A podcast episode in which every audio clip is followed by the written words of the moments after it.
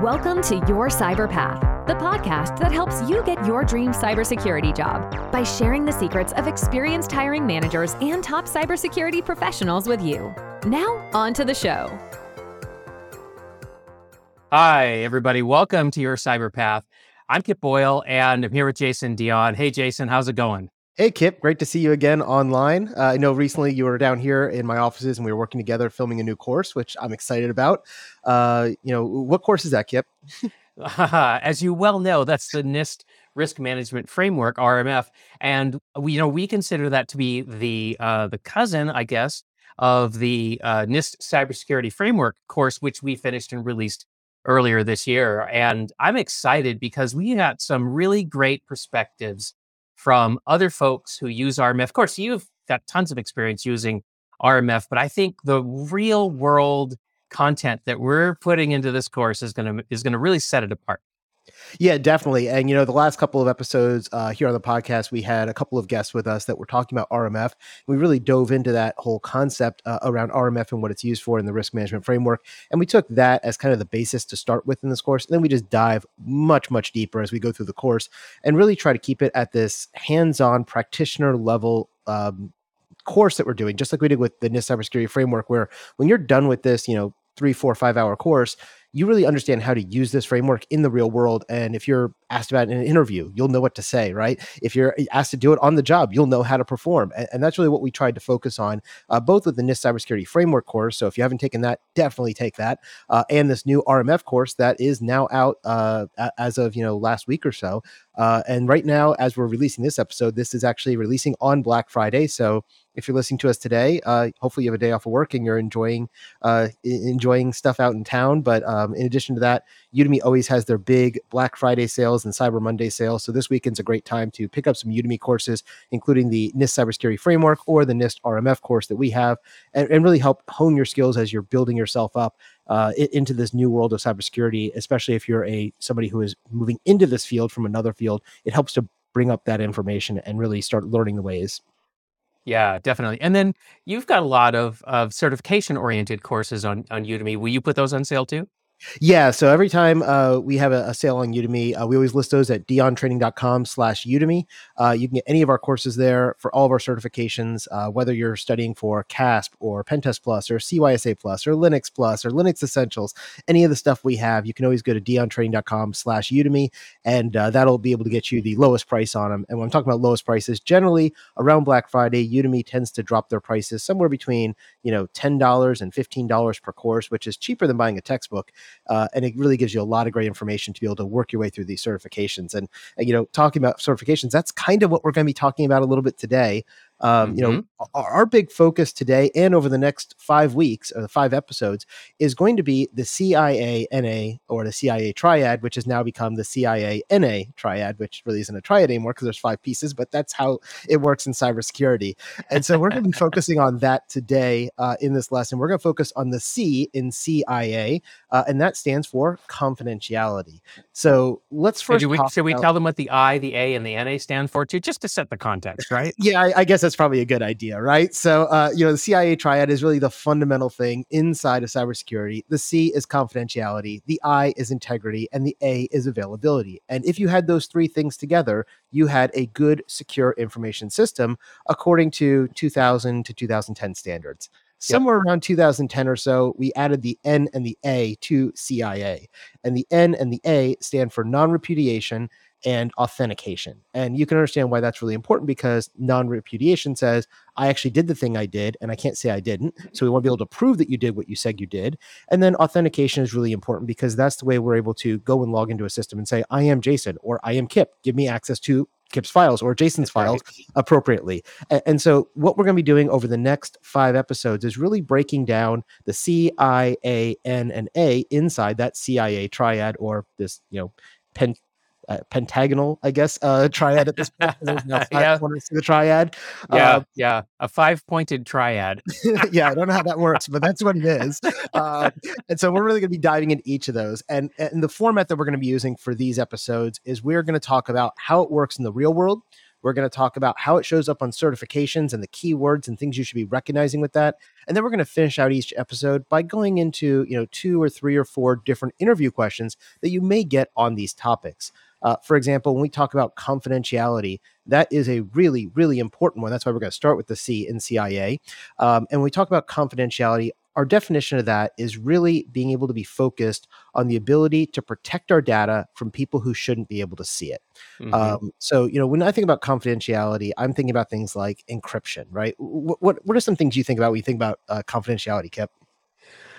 Well, I think about uh, encryption, of course, but then I also think about how data, which we want to encrypt, is all over the place, right? Sometimes it's sitting somewhere on a hard disk drive, an SSD, a removable USB thumb drive, or something like that. Sometimes it's moving around. We're transferring it from one computer to the next. We're transferring it from a hard drive to a to a USB, or uh, it's going over the internet, either as an email attachment. Maybe we're doing a an, an FTP file transfer, or uh, maybe we've got some kind of a data synchronization uh, you know network link uh, established between two sites because one's a hot site and one's our production site. And so data is constantly in motion. And then of course we're using it all the time as well. If i yep. if i call up dion training and say help i think my voucher's expired. You're going to pull up my record out of your database and you're going to use it to see who's this Kip guy and when did he buy his voucher? Because maybe it's expired. Yep exactly that's a great point right? And you know the other thing i think about when i think about confidentiality is you know i like to bring things down to just a really simple simple basic level right? And so we can get out of the whole world of cybersecurity and, and, and confidentiality in computers and we can talk about in the real world too just you know let's say that you know it's thanksgiving or yesterday was thanksgiving as of this episode and, and you know on Thanksgiving, my wife loves to make her famous mac and cheese, and so she mm. makes this this mac and cheese casserole, and she has a recipe for it that's been handed down from you know her mother to her, and her mother's mother to her mother, and and so on, right? And so this is like their secret family recipe. So if they have this secret family recipe and they want to make sure nobody else in the world could see it, well, we have to lock it up and we have to protect it. And that's what confidentiality is. So I could take that index card that has her recipe and I could put it into a safe and I could spin the dial. And as long as nobody else knows the combination to that dial except my wife, that recipe has good confidentiality because nobody can read it, right?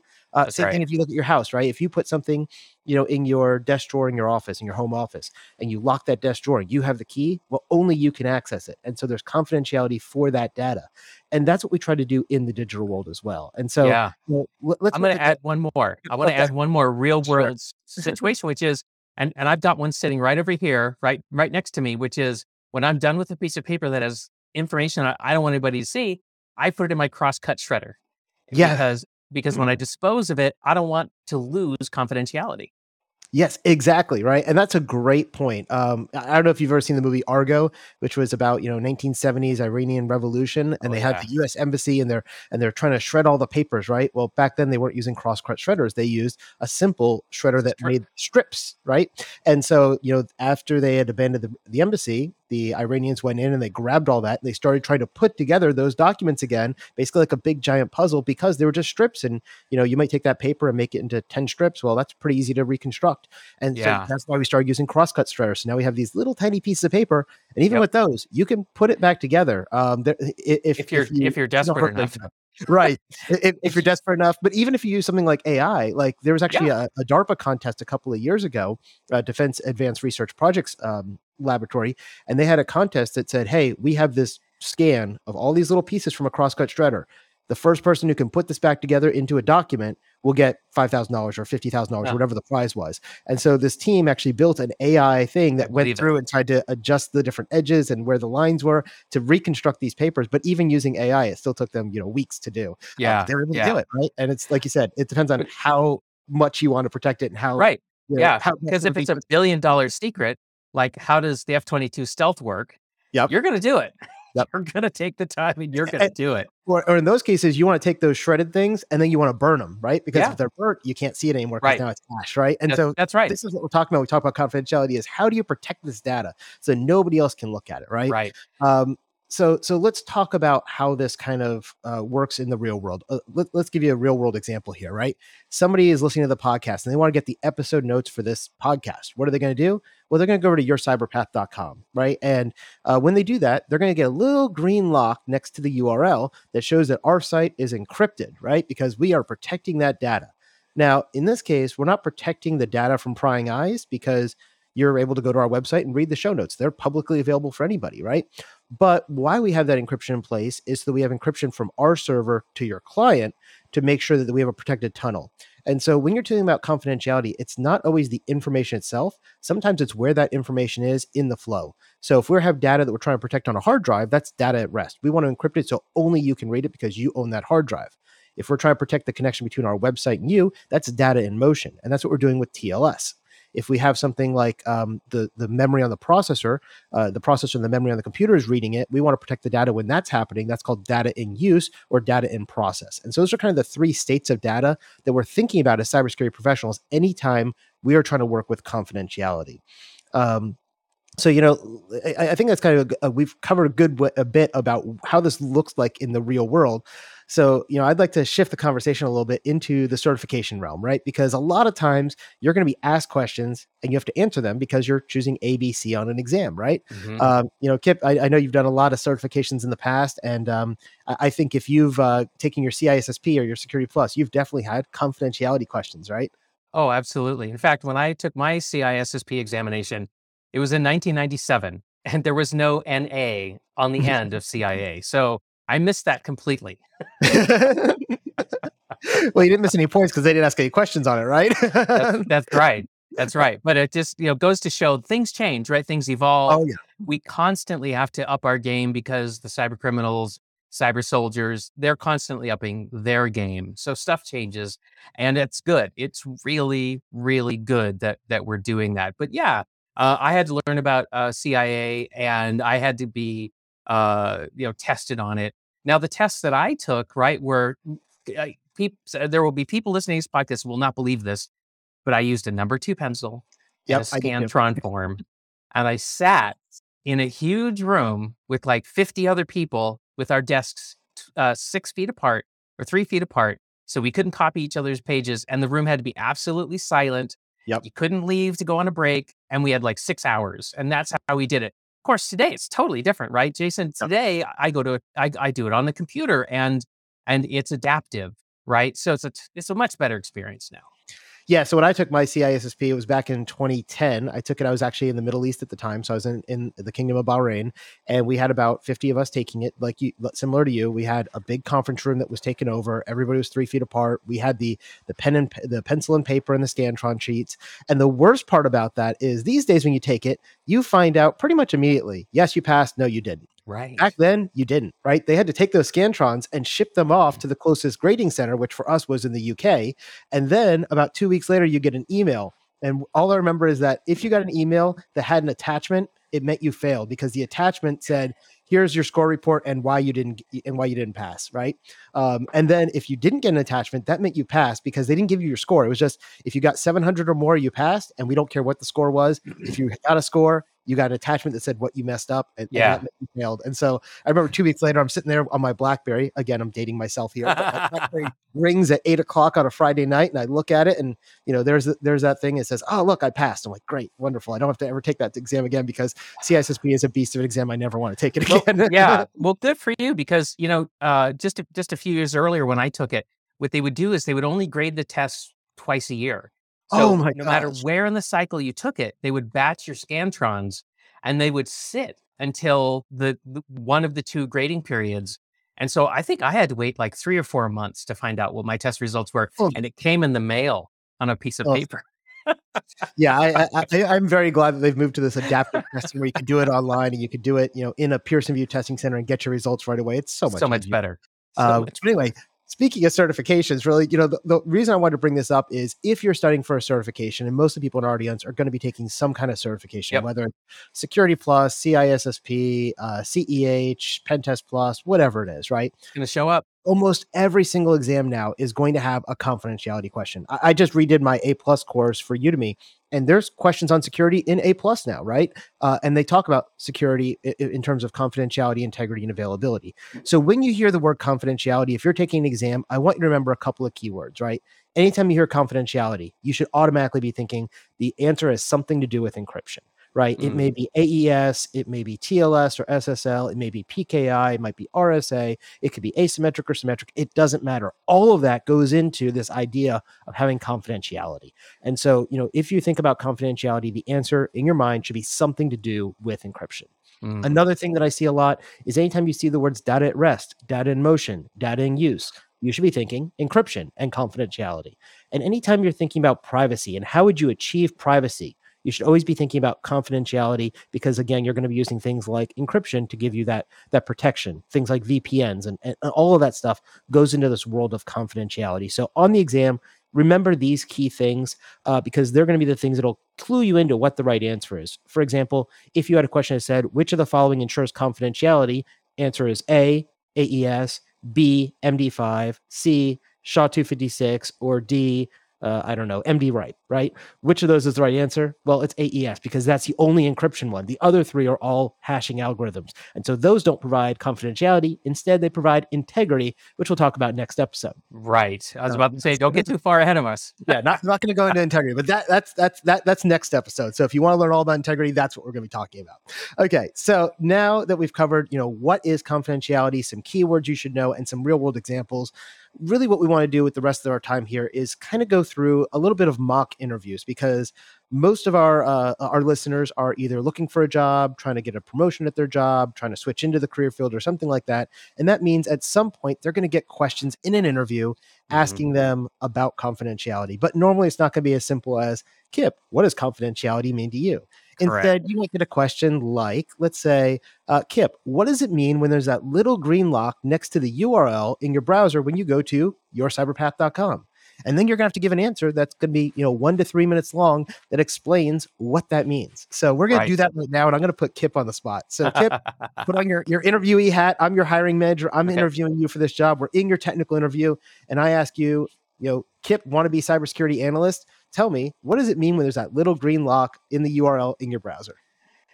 You know, uh, Jason, thanks for asking. Listen, the uh, that little green lock is really important because that's all about encryption, and that little green lock says a lot of things about the connection that you just made to a web server that corresponds to the the URL that you typed into the the browser bar.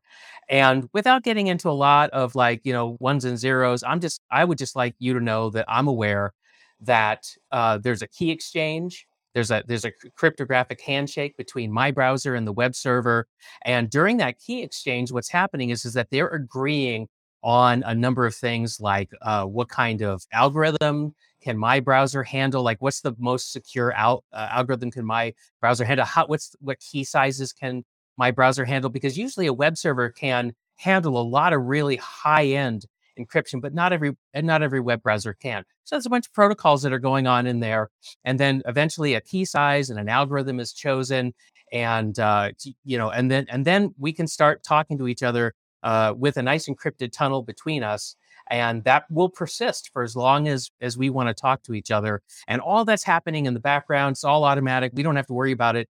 But sometimes we'll get an error message because something's not quite right. Maybe the web server is using a self-signed certificate, which isn't considered to be as trustworthy as one that's signed by a certificate authority. Uh, and so we might get a weird error message, and then you know, especially like with Firefox, there'll be an ominous warning message that says, mm-hmm. "Hey, this site isn't secure. Are you sure you want to do this?" And and you really should pay attention and and see what's going on. But if you've ever looked inside of a uh, of a digital certificate, it is a it's it's really it can be very confusing if you don't know how to decode it. So I I don't want to go to that level of detail if that's okay. I, think that's a good answer, right? And again, depending on the job you're applying for, they may want more technical details or mm-hmm. less. For example, if I'm hiring you to be a security engineer or or a system administrator, and you're going to be configuring our web server, uh, to be able to give you that little lock, right? I may ask the question a little bit different to say, I want you to tell me those technical details, right? Mm-hmm. And in those cases, uh, you know, if I was answering that question, I wanted the more technical answer. I would say, well, first, when a user is going to yourcyberpath.com, it first checks what is the domain name and it goes to that CA. Uh, it gets a copy of that digital certificate, which is the public key certificate. Uh, using that public key certificate, I'm going to pick a random number, I'm going to encrypt it, and then I'm going to send it over to the server. The server then uses its private key to be able to decrypt that. And when it does that, we now have a, a shared secret that we have this random number that I chose mm-hmm. that only I know because I chose it. And the server can only know it because they have the private key, and only the private key can decrypt a message encrypted with a public key. And so now that we have that, we can then create a synchronous tunnel using symmetric key encryption using that new random uh, code. And, and, you know, I could go into all the different details that we just talked about, right? right? But again, the whole idea is you want to kind of practice an answer that gives you, you know, one to three minutes because that's what the hiring manager is looking to hear. They want to hear really quickly that you know what you're talking about um, either on a technical side or the higher theory side, like Kip presented. And both those would be appropriate depending on the job you're applying for. Yeah. So I want to give you kind of an example like that. Uh, okay, Kip, I, I put you on the spot. Your turn to put me on the spot. oh, okay. So you might also get a question like this. So Jason, how how could you use encryption to securely erase the contents of a hard disk or an SSD that you don't want anymore? Let's say you're going to dispose of that piece of hardware and you don't want any sensitive data left on it, how would you use encryption to deal with that situation? Uh, thank you for that question. That's a really great question, Kip, because most people think about encryption being used to create confidentiality of data, and they don't think about it as a data destruction technique. But you can use encryption to do what's known as a secure erase. With a secure erase, you're going to encrypt the hard drive.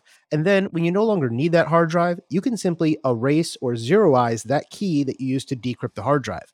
Without that key, you're not going to be able to read anything on the hard drive. So all the data forensics in the world isn't going to help you because you'd still be able to recover the data even if you formatted the drive or wipe the drive, but that thing that you're recovering is still encrypted.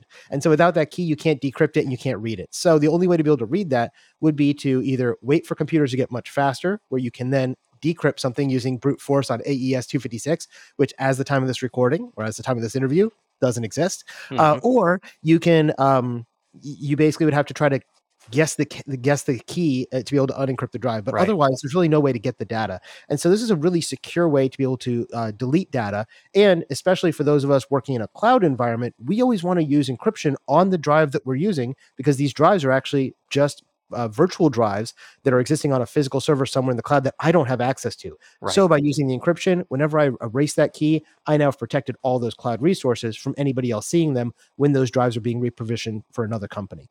Uh, and, and, so that's kind of the way I would attack that type of a question. Yeah, that's great. Uh, I want to uh, also ask you about uh, a little a little turn of phrase, crypto shredding. Have you ever heard of that?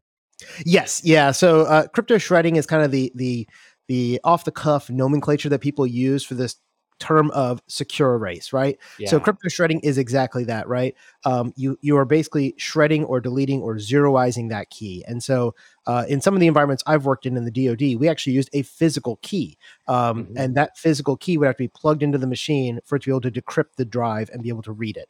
Um, if you destroy that key with a, a hammer or you know burn it or incinerate it or whatever you do with it, that drive is now useless to you. Right. Um, and, and, so that's really what we're talking about. We're talking about crypto shredding is is shredding the key, not the encryption itself. correct. Correct. And it's much faster, right? Because to zeroize a one terabyte drive using traditional methods would take forever. Yep. It's so much easier and faster to just shred the key and get on with your life. Okay, cool. I just want to make sure people knew that little piece of jargon. Yeah, definitely. That was a, definitely a good one. Uh, and then we'll we'll do one more uh, interview question style thing here. Okay. Uh, and I'm gonna I'm gonna throw it back in your court here. So uh, Kip, uh, you know Kip the interviewee, uh, I want you to tell me how you can protect data as it's being transmitted over the public internet. and I want right. you to give me a couple of different ways. Sure. Well, it's going to depend on a lot on the protocols that you have available and also on the systems on either end of the uh, of the data exchange. So, for example, uh, if you can use uh, HTTPS, uh, then or HTTP, then you can use transport layer security (TLS) to uh, to encrypt the the connection. That's one way to do it. Uh, if you have more like a site-to-site connection between two networks, then you want to bulk encrypt everything. So you might have a site-to-site VPN, or virtual private network, um, or you might have an individual who wants to get remote access to a trusted network or an, or a, an enclave. They could use a VPN also, but that would be a client to uh, VPN concentrator type uh, connection, right? So not a bulk connection between two sites, but just between one node and and a network. Um, yeah. So there's some examples. You could even you could even take a file, you could encrypt it using pretty good privacy or GNU uh, privacy guard GPG or PGP, and then you could take that encrypted file, you could attach it to an email. You can send the email in the clear, but the attachment's going to be encrypted. Or you could push that encrypted attachment over FTP, file transfer protocol, which is completely in the clear, but the file, because it's encrypted, would not be uh, understandable by anybody who might intercept it. So there are some ideas. One of those might work. Yep, definitely. Uh, all of those are great uh, suggestions. And you know, even when you mention FTP, my mind's thinking, well, FTP is not secure, which you said, and so you can have this encrypted file going over FTP, or you can actually encrypt the entire connection when you're using FTP by using yep. SFTP or FTPS. And you know that kind of brings up a good question. Um, you know that I'll I'll just answer myself, which is what is the difference between FTP, uh, FTPS, and SFTP? And I see a lot of people get confused with the SFTP and FTPS uh, mm-hmm. because FTP we know is in the clear, everything being sent, including usernames and passwords, all the files that can all be grabbed off the wire because all sent in the clear. But when you're using FTPS or SFTP, you're using either FTP over an SSL or TLS connection, or with SFTP, you're using FTP tunneled over port 22, which is SSH, which is an encrypted uh, connection as well. And you can use S- SSH essentially almost as a VPN where you can create a connection and then tunnel yep. whatever you want over it as well. And so that's another way that you can do this data in motion protection. Yep. So keep all those things in mind as, as you're thinking about interview questions and, and the type of things you might be asked when it comes to confidentiality. Uh, Kip? there you go. That's that's our uh, episode on confidentiality. I hope that that really clarified things for you and gave you some really uh, specific, real world examples of how confidentiality happens, even outside of the digital sphere. Uh, and then also, uh, thank you, Jason, for uh, you know helping us to explore some of the protocols, you know, S, uh, TLS and SSH and that sort of thing and you even gave us a little peek into public key, private key, symmetric encryption, that sort of thing. Not meant to be a deep dive on that, but uh, yeah, I hope this was helpful to everybody. Yeah, definitely. And uh, if you enjoyed this episode, definitely join us for the next episode. The next episode, we're going to move into the I, which is integrity. And that's where we're going to dive a little bit deeper into things like digital signatures and hashing and all the things we can do to make sure our data hasn't been changed or modified um, so remember, when we're talking about confidentiality, we're really focused on that privacy concern, making sure people who aren't authorized to see it can't see it. And mostly right. we do that with encryption. But that doesn't mean that that data is actually secure itself. We could modify that data and it would still be confidential but it doesn't necessarily have integrity anymore. So, right. so we'll focus on that in the next uh, episode of Your Cyberpath. So, once again, I want to thank you all for listening to Your Cyberpath. Uh, remember, you can always go to yourcyberpath.com to get the latest show notes for the episode, uh, as well as a transcript of everything we're saying inside of the episode. And in addition to that, I do want to point out that on the main page of Your Cyberpath, you can click to join our mentor notes. The mentor notes are put out by Kip every time we have an episode, and this is going to be about 500 to 1,000 words. It gives you a really quick overview uh, of, a, of a certain topic inside of cybersecurity. It's a great way for you to stay up to date with what's going on in the world, what's happening with different uh, concepts and privacy issues and things like that. Um, and, and, it's just a it's a great short read. Very digestible, very short, very to the point uh, to really keep you in the know of what's going on. And there's just so much great stuff that comes out in these mentor notes that Kip puts together that really will help you in your job interviews and your job hunt. So I highly recommend going to yourcyberpath.com, entering in your email, and joining the mentor notes, and you'll get those direct emails from Kip every two weeks. Uh, that being said, uh, thanks again for joining us, and we'll see you next time. See you next time, everybody. Thank you for listening to this week's episode of Your Cyber Path. Don't miss an episode. Press the subscribe button now. If you would like to learn more about how to get your dream cybersecurity job, then be sure to visit yourcyberpath.com, where you can access the show notes, search the archive of our top tips and tricks, and discover some fantastic bonus content.